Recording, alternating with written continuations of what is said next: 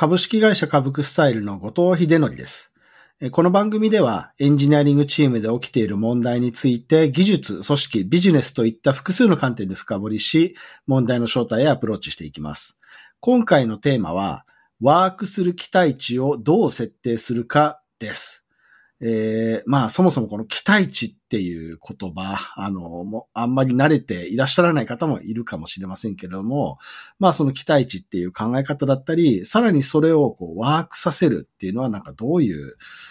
やり方をするといいのかっていうあたりについて、まあいろいろ私の考えを今日はお話ししたいと思っています。エンジニアリングマネージャーの問題集。では今日はあの、期待値っていう考え方について、まああれこれ僕のあの、経験だとか、あの、どんな風に理解してるのかとか、そのあたりの話をしていこうかなと思っています。で、まず最初になんかこの期待値って何ですかっていうところからなんですけど、まあ、そもそも何ですか僕はこの期待値っていう言葉を使う組織に、まあそこそこの年数いるので、なんかもう当たり前の概念というか、あの言葉として使っているんですけれども、もしかすると多くの方、あの聞いていらっしゃる方って、この言葉を使わない、え、組織だったりするのかなとも思っております。なので、まあそういった状況も若干踏まえながら、えー、っと、期待値ってどんなことなのっていうところを、あの、話し始めようかなと思っています。で、何ですかね、この期待値ってまず値っていう感じがついてるんですけれども、なんかその数値であの測る何かっていうわけではなくって、まあまあ、その値がなくて、な、値をつけずに単に期待。えー、だから誰か、あなんだろうあ、ある人とある人が、こう、お互いに、何ですかね、相手に対して、えー、どんな振る舞い、えー、を、なんていうのかな、求めてるのかというか、どんな振る舞いを当たり前だと思ってるのかというか、なんかそんなような、あのー、ことですよね。だから基本的にこう期待っていうのは、まあその自分一人の中で完結する期待という特殊な場面もあるかもしれませんが、多くの場合、基本的にはなんか二人以上のなんかグループの中で、えっ、と、誰かさん A という人から B という人に対して、えー、なんかどのような基準で考えているのかとか、あなんかそういった事柄になりますよね。なんかどのような成果を、えー、出すべき、出してほしいと思っているのか、みたいな。まあそういうものを期待、まあもしくは今回期待値というふうに言っていますけれども、えー、そういう言葉で表します。で、特にまあ僕の経験としては、あのマネージメントの中で、この期待値という、えー、概念、えー、を使って、えー、いろいろな物事を調整していってるっていう経験をしております。で、これは、あの、必ずしもな、なんですかね、その、動き、動き方、どんな結果を出してほしいかとか、えー、その過程でどのように、えー、振る舞ってほしかったかとか、なんかそういったことって、あの、もしかすると多くの皆さん、なんかそういったものに対して言及することって、えー、評価なんじゃないかっていうふうに思われる方もいると思うんですよ。な、だからなんかその会社の人事制度とか、なんか評価制度とか、なんかそちら関係の話なのかなっていうふうに思う方が一定数いらっしゃるんじゃないかなと思います。もちろんそこと、えー、関係する部分もありますが、この期待値、期待っていうものは必ずしもその評価の文脈だけで使うものではないです。えー、まあ、むしろそことは切り離して、その先ほどなんか例に出したような、その、あ、まあ、人と人、何人かの人がグループで、何か一つの物事に当たったり、何か共同するときに、そのグループの中で、えー、この人と人とがどううまく動いていくかっていうような状況の時に、なんかこう発生する、なんていうのかな、この調整するときに、使われる、言葉というか考え方、道具だったりするかなと思っていますので、もう少しその評価とは広い、えー、スコープで使う概念なんだよっていうふうに思っていただけるといいのかなと思っています。で、のはどうなんでしょうかね。なんか正直、僕があまり自分の人生経験の中で日本の大企業みたいなところで仕事をしてこなかったので、そういった会社の中でこの期待値みたいな言葉が使われているのかどうかだったり、似た概念があるのかどうか正直わかんないので、ここはもう想像になるんですけれども、まあ、おそらくこの期待値っていう言葉って、まあ日本の中というよりは、あの、グローバルというか海外の企業から今輸入されてきている言葉なのかなと思っています。ちょっとなんか文献当たったりしたわけじゃないので、勝手な想像で話しておりますけれども、まあ英語で言うとエクスペクテーションっていうものですね。あの、期待値。まあそういった考え方で、まあより、えー、人と人が仕事をする、何かをするっていう時に、相手に対して、もしくは相手が自分に対して、えー、思っているような、考えているような、なんかこう、アウトプット、成果、動き方、まあ、その他もろもろっていうものを、えー、指す言葉であって、なんかやっぱりこう、なんていうのかな。あの、あんまりこういうラベリングを好んで使いたいわけではないんですが、あの、まあ、よく日本人というか日本の組織というのってハイコンテキストだっていうふうに言われたりすると思うんですけれども、まあ、このハイコンテキストな社会の中ではあまりこういうものを明示的に話さなくても、えー、吉名にみんながこう必要そうなものに対して動いていくっていうことがあるので、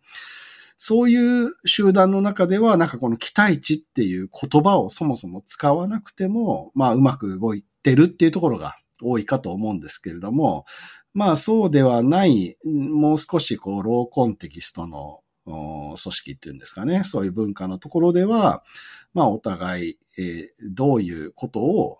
相手に求めてるのか、自分に求められてるのかっていうところをクリアにしながら、えー、物事を進めていく方がうまくスムーズに物事が進むっていうような、えー、特徴があったりするのかなと思っております。なので、まあ、あの、海外から輸入されたんではないかなと僕が思っている理由はそこのあたりだったりします。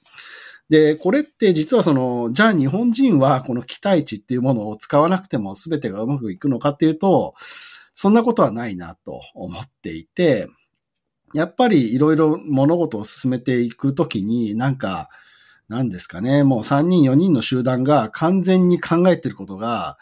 100%一致し続けてる状況とかってまあないわけじゃないですか、ほとんどの場合。ら何らかその人、グループに4人いれば4人それぞれのこう状況が違っていて考え方も違っていて役割も違っていてみたいなところで、えー、何かその認識を揃えながら物事を進めていくってことが一定必要だと思うので、そこではこの期待値という概念を道具として使いながら、あの、お互いやることななんですかね。まあそういったものをクリアにしながら進めていくっていうようなやり方をすると、あの、日本人がハイコンテキストかっていうことに関わらず、やっぱりそういうことをやった方が、まあより物事がうまくいきやすいのかなっていうふうにも僕自身としては思っております。まあそのあたりもあって今日はこの話を取り上げております。はい。っていうところが、まあ、期待値っていうものの、まあ、前提みたいな話ですね。で、まあ、このポッドキャストはあのマネージャー向けだったりするので、じゃあこのマネージャーとしてこの期待値っていうのをどう使っていけばいいのかっていうところをお話ししたいと思います。何人かの人が物事を進めていくときに使う概念ではあるんですけれども、まあそういう何人かの人たちを取りまとめるというか、うまく物事を進めてもらうっていうのがある種マネージャーの責任だったりすると思うんですよね。つまりマネージャーはこの期待値というものを道具としてうまく使える必要があると思っています。まあ、使えた方がマネージメントは圧倒的にうまくいくかなと僕自身は思っています。なので、まあ、まずその期待値っていう道具を、まあ、マネージャーとしては何ですかね、えー、使えるようにする必要があって、それってなんかその期待値っていう言葉を覚えたらいいっていう話では全くなくって、えー、その期待値の中身ですよね。その中身をマネージャー自身が理解して、こう、うまく伝えたりだとか、コミュニケーションして調整したりだとか、いうことができる必要があります。マネージャーって多くの場合、組織の中で、こう、なんか中間管理職というか、なんかこう、上位の経営みたいなところと、えー、まあ、こう、あんま上下の表現って良くないんですが、まあ、仮に下と、ここでは言いますけれども、えー、メンバーがいて、まあ、その間に位置するような仕事なんですよね。で、この間にいて、えー、この期待値というものをうまくコントロールするときには、まず、この経営というか、より上位の、えー、何ですかね、えー役職の人っていう表現でもいいかもしれませんし、まあ、組織としてっていうところでもいいかもしれませんが、そういったより上位の戦略だったり、えー、いうところから導かれる自分が担当してるチーム、もしくは自分自身への期待値というのが何なのかっていうのをまずしっかり理解する必要があります。これは、えー、具体的には、まあ、何らかの数値としての目標値だったりだとか、えー、達成してほしい、なんかこう、プロ、完遂してほしいプロジェクトだったりだとか、まあなんかいろいろありますよね。あの、何人採用してほしいとか、まあそういうのもあると思います。まあそういった自分に対して、まあある種責任として付与されているような、こう出してほしい結果だったり、もしくはこの期待値っていうものの中には、え単に結果だけを問われるような組織もあると思うんですけれども、多くの組織では、その単に結果だけではなくて、えー、その結果に対して、なんかどういう、なんていうのかな、アプローチの仕方というか、どんな行動をとってその結果を出してほしいのかっていうところまで合わせて、えー、期待値と読んでるかなと思っているので、その動き方のところですね。そこも含めて自分が、もしくは自分のチーム全体が、えー、どういう流れでその結果まで持っていくのかっていうところをかなりクリアに、あの少なくとも、えー、マネージャーの頭の中で、えー、イメージできる状態として描ける、理解するっていうところがまず大前提として必要になるかなと思っています。で、そのような理解、まあこれって何ですかね、こう、例えば、なんかそういったこう目標値みたいなものが、えー、結果、プラスその行動の部分も含めて、なんかこう、わかんないです。そのマネージャーの上司だったりが組織の目標として、なんかこう言語化してあったとしましょう。なんかその言語化してあるその字面そのものをえー、理解したというだけでは僕は足りないと思っていて、何かそれを、なんていうのかな、自分自身の言葉でこう言い換えられるぐらいの理解って、やっぱりちょっとレベルの違う理解だと思っていて、あの、例えばなんか状況が変わった時に、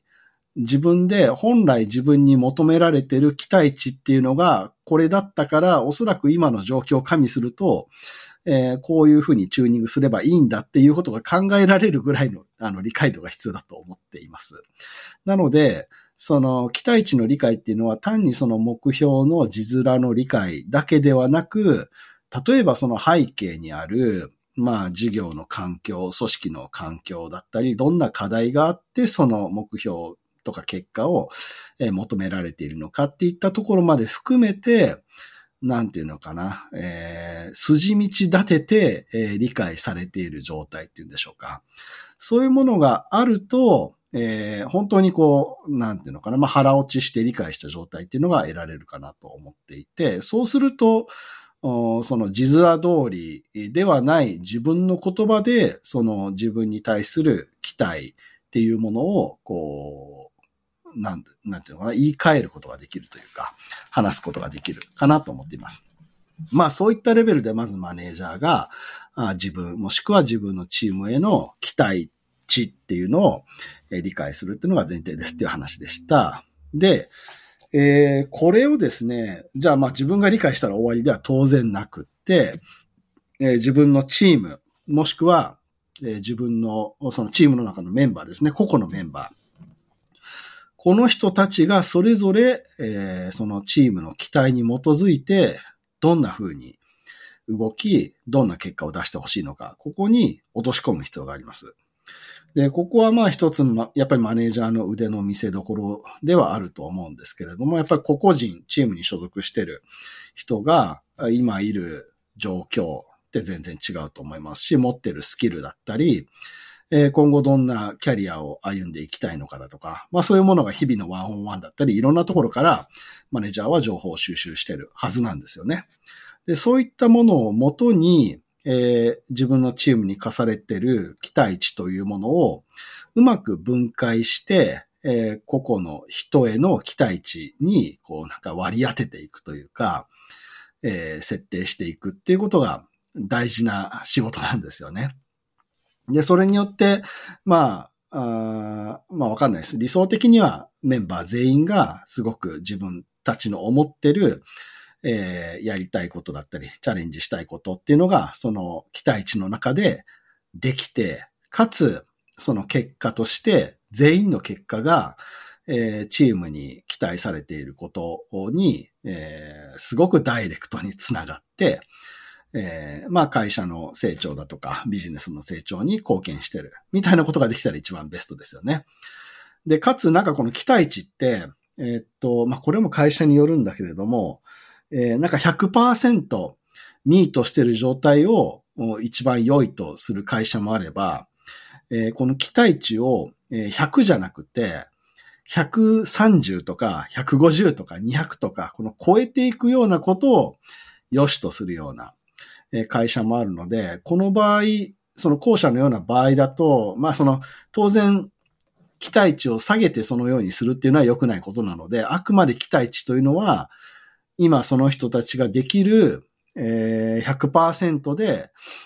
どのくらいっていうのを設定しつつ、さらに、えー、そこから先3ヶ月とかでは、その、えー、設定した、えー、なんていうのかな、目標値を超えていくような動きっていうのを取ってもらうように、さらに、こう、なんていうのかな、えー、モチベートしていくというか、あのー、なんかそういうことも必要だったりするので、そこはちょっと注意が必要なんですけれども、まあ、いずれにしても、えー、メンバー、個々人の状況を踏まえて、メンバーに対する、えーなんかカスタマイズした期待値っていうのをうまく設定するっていうのが、まず大事な仕事ですよっていう話でした。で、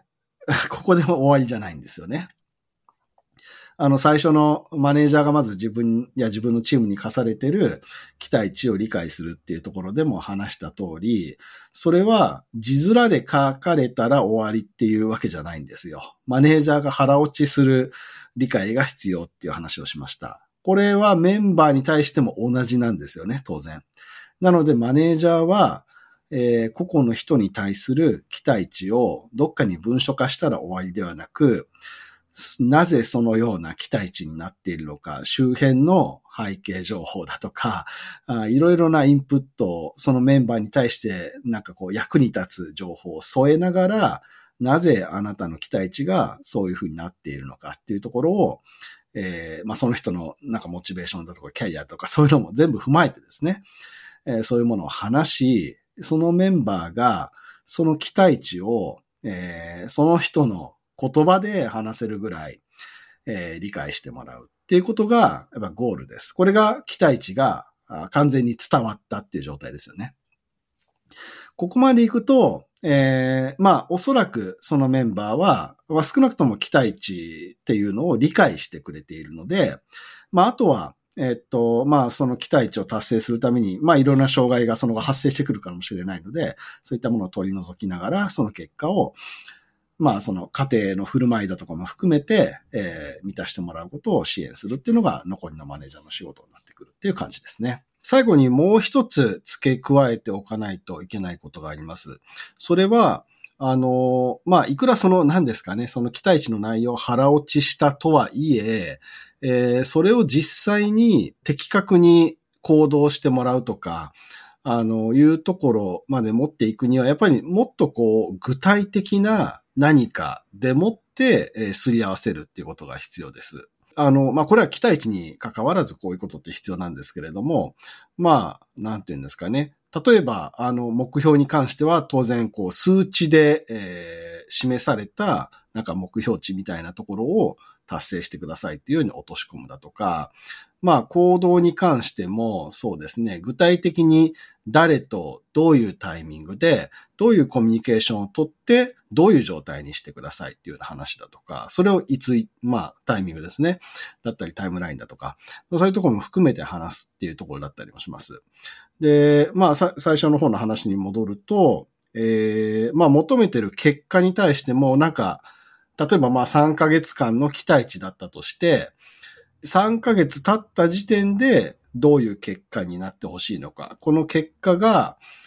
まあなんかアウトプットの量だったりだとか、プロジェクトの、えー、何らかのフェーズが完全に終わってるだったりだとか、まあプロジェクトの完遂だけじゃなくて、それのアウトカムみたいな、結果みたいなところまで期待するのであれば、そのプロジェクトの完了によって、えー、その、それを利用するユーザーのえー、何人が、具体的にどういう部署の誰々たちが、えー、なんかどういう状態になっているのか、えー、まあ説明会を受けて理解しているなのか、実際にこう、便益、なんかこう、効率化が何パーセント果たされているのかとか、そういった具体的なところまで踏み込んで、えー、どういうタイムラインで、どういうところまで持っていくのか、えー、というところまで話すと、かなり、こう、なんていうんですかね、こう、ぶれない、期待値のコミュニケーションになってくると思っています。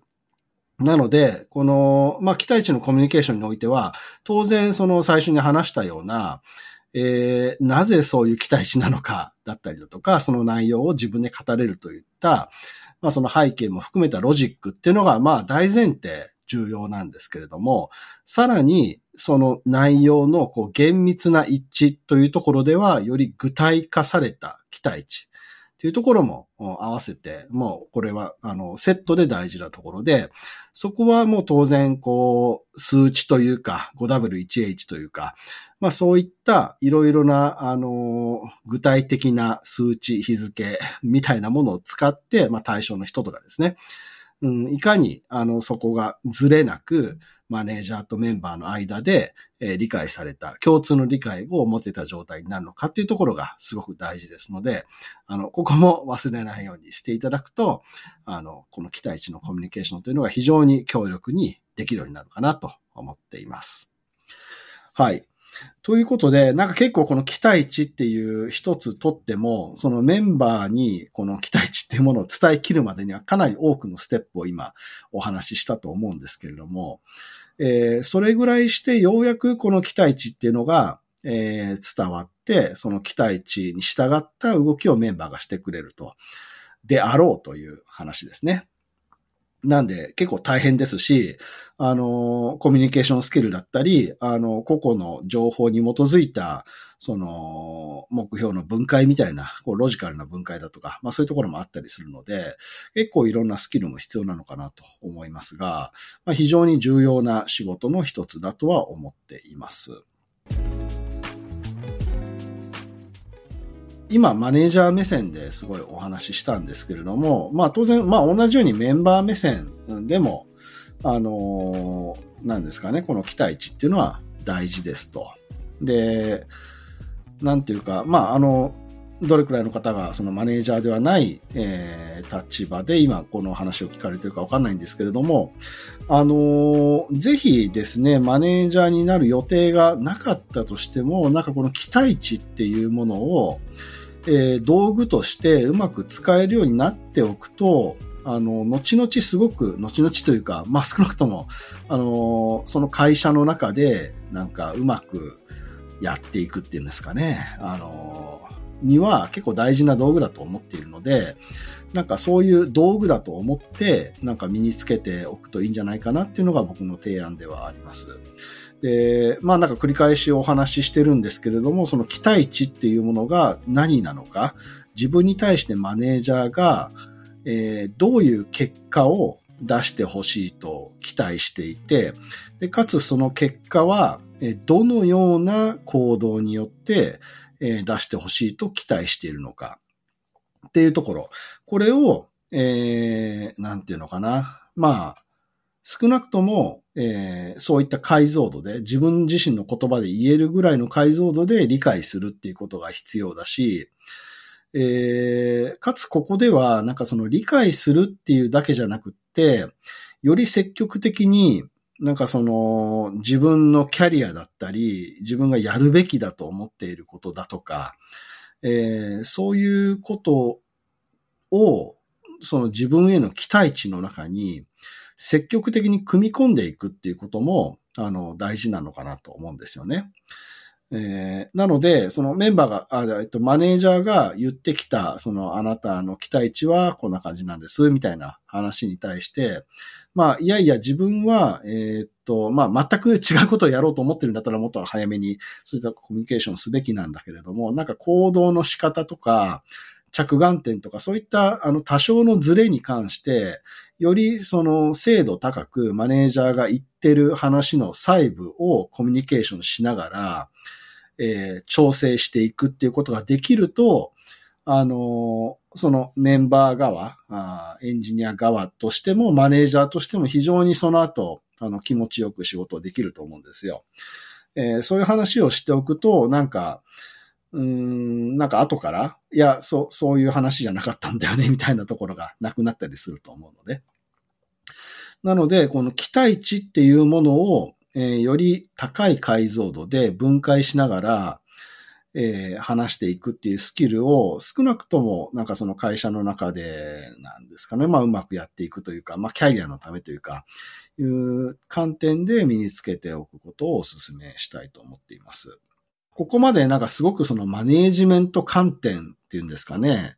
あの、まあ評価制度のによったような話のコンテキストでお話ししたんですけれども、まあ、一番最初に期待値って必ずしもその評価のためだけのものじゃないっていうことを言ったと思います。で、そこがより、その、なんていうのかな、その期待値っていう概念の、えー、役に立つところかなとも思っていて、その目標設定とかそういうこと以外でも、この人が集団で何かことに当たるっていうことって、もうたくさんあるじゃないですか。なんかプロジェクトで何かしますとか、なんかチームを作って、うんまあ、チームだとなんかそういう評価とかあるかもしれないんですが、そのチームの中でなんか役割を決めて何かしましょうみたいなこととかあったりします。まあ、チームとは言わなくても、まあなんか同期で 一緒に入りましたみたいな人と何か一緒にやるみたいなこととかもあるかもしれません。何か誰か、あの、二人以上の人が何かを一緒にやるっていう場面ですね。ここで、もしなんかこう同じゴール、目標に対して突き進んでいくのであれば、そこにはやっぱり何らかのコラボレーション、あのっていうものが必要で、まあどんな場合でもやっぱり一定の方向性を持った結果を求めるのであれば、そこには何らかの期待値っていうものがあの、意図しなくても、あの、発生するというか、必要になってくるかなと思っています。で、まあ特にプロジェクトだとかの状況に絞ると、えー、っと、まあどういうスケジュールで、どういうスコープで、どういうことをしていくのかみたいなプロジェクトの話が当然あるだろうし、その中で何人かの人がそのプロジェクトの目標に対して物事を行っていくんだけれども、なんかその、なんでしょう、プロジェクトのリーダーが誰で、えー、それ以外の人はなんかこう、メンバーみたいな役割だったりするかもしれませんが、でもそこでは語られていない、もうちょっと細やかな、えー、動きの、うん、期待みたいなのってあるんですよね。なんかその同じメンバーと言われてる、なんか3人ぐらいいるかもしれませんが、の中でも、この人は、えー、ちょっとこう、サポートみたいなのを手集めにしてほしいとか、この人は、あの、なんだろう、とにかくコードを書くことに集中してほしいとか、なんかそういうのってあると思うんですよ。で、そういうのを、まあ、そのチームのリーダーだったり、マネージャーだったり、もしくはメンバー間で、えー、なんですかね、そういったちょうどいい、うまくいくやり方っていうものを、えー、ディスカッションしたりするっていうこともあるかもしれません。それって、要はその期待値っていうのを、えー、そのマネージャーとメンバーという関係性だけではないところで、えー、話してるっていうことであると思うんですよね。だから、だからそれは期待値の話ですよねっていうふうに、えー、なんていうのかな、あの、意図して話すことによって、なんかその、何を話しているのかっていうこと自体が明確になるじゃないですか。なので、まあ、期待値って揃えた方がいいよねっていう、もしコンテキストができているのであれば、まあ、それに沿って、じゃあ一回その、えー、プロジェクトの最初の時点ではそういう会をやりましょうかとか、まあ、そういうのを、あの、積極的に持てると思うので、それは後々、なんかその、そうじゃなかったみたいな話を減らすことができて、まあ、物事がスムーズにいくのかなと思っています。というわけで、あの、まあ、期待値ということに対して、マネージメント観点と、まあ、ちょっとそうじゃない話を多少したんですけれども、まあ、あの、まとめとしましては、あの、何ですかね。まあ、期待値っていう概念が、まず、あの、ご存知なかったかも、なかった方もいるかもしれませんが、まあ、結構便利なあ考え方かなと思っています。で道具として持っておくと、あの、結構役に立つというふうに思っております。で、まあなんか期待値っていうもの自体をなんかタイトルにした本って僕も検索してないんでわかんないんですが、まあマネージメント系もしくはソフトスキルみたいな本とかには書いてあるんじゃないのかなと思いますので、そういった本とか当たってみるといいんじゃないのかなとも思っています。で、まあ、この人と人が何かするっていうのって、もうなんか人が生きていく上で、もうありとあらゆる場面で生じることなので、なんかまあ、日常生活で期待値とか言い出したらちょっとうざい人になっちゃうかもしれないんですけれども、まあそういう言葉を使わなくても、えー、あ、